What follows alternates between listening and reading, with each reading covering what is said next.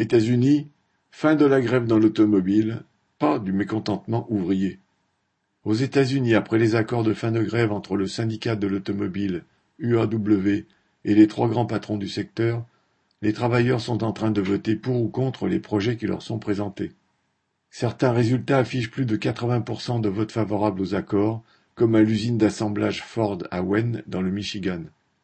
Dans d'autres sites, le oui aux accords ne l'a emporté qu'à une faible majorité. Mais dans une usine de montage de General Motors à Flint, dans le Michigan, les travailleurs ont voté contre à 52%. Les opérations de vote sont encore en cours et les bilans complets sont à venir. Mais manifestement, un nombre significatif d'ouvriers de l'automobile sont critiques vis-à-vis des accords, suffisamment pour pousser les dirigeants syndicaux à devoir se justifier dans de nouvelles vidéos.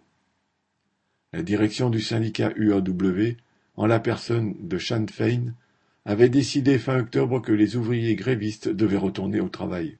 Cela dès la signature d'un projet d'accord par l'équipe des négociateurs dans chacune des entreprises, alors même que le vote n'avait pas eu lieu pour savoir si une majorité de travailleurs l'approuvait ou le rejetait.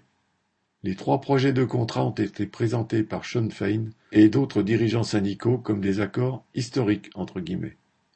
Et de préciser que les négociateurs ont été jusqu'à ramasser le dernier centime sur la table de négociation. Quelle prouesse. Mais qu'en est-il des milliards qui sont restés dans les coffres-forts des banques? Sans compter tout ce que les actionnaires ont empoché ces dernières années pour gonfler leur fortune personnelle. La direction du syndicat UAW a mis tous ses efforts, d'une part pour arrêter la grève, et d'autre part pour obtenir que l'ensemble des 146 000 syndiqués ratifient les contrats.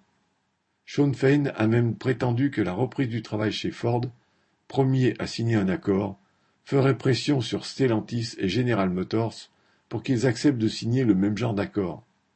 Selon lui, l'arme des travailleurs dans ce cas aurait été de retourner au travail.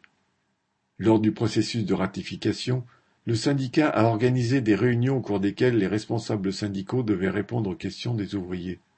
Il n'est pas évident de s'y retrouver dans des documents de plusieurs dizaines de pages comportant des plus et des moins, ainsi que des transferts de montants d'un domaine à un autre, faisant qu'au final, une augmentation de salaire cache une diminution de primes ou d'autres avantages dans l'assurance maladie ou les retraites. Il serait plus important que les travailleurs puissent discuter entre eux des résultats des négociations et de la possibilité ou non d'obtenir davantage par un élargissement de la grève. Car ce qui a été obtenu est le résultat d'une grève partielle, puisque 46 000 salariés seulement ont été appelés à cesser le travail, sur un total de 146 000. Ces accords historiques, entre guillemets, sont loin des revendications affichées au départ. Les 46% d'augmentation de salaire revendiqués sont à comparer avec les 25% à 30% obtenus pour les quatre années et demie à venir. Et puis, les concessions au profit des employeurs que le syndicat a acceptées depuis les années 1980 resteront encore en bonne partie en vigueur. Ainsi, pour rétablir des conditions de travail plus décentes, des embauches massives seraient indispensables. De plus, les centaines de milliers d'ouvriers des sous-traitants, dont le nombre a explosé ces quarante dernières années, sont exclus de ces accords car non syndiqués.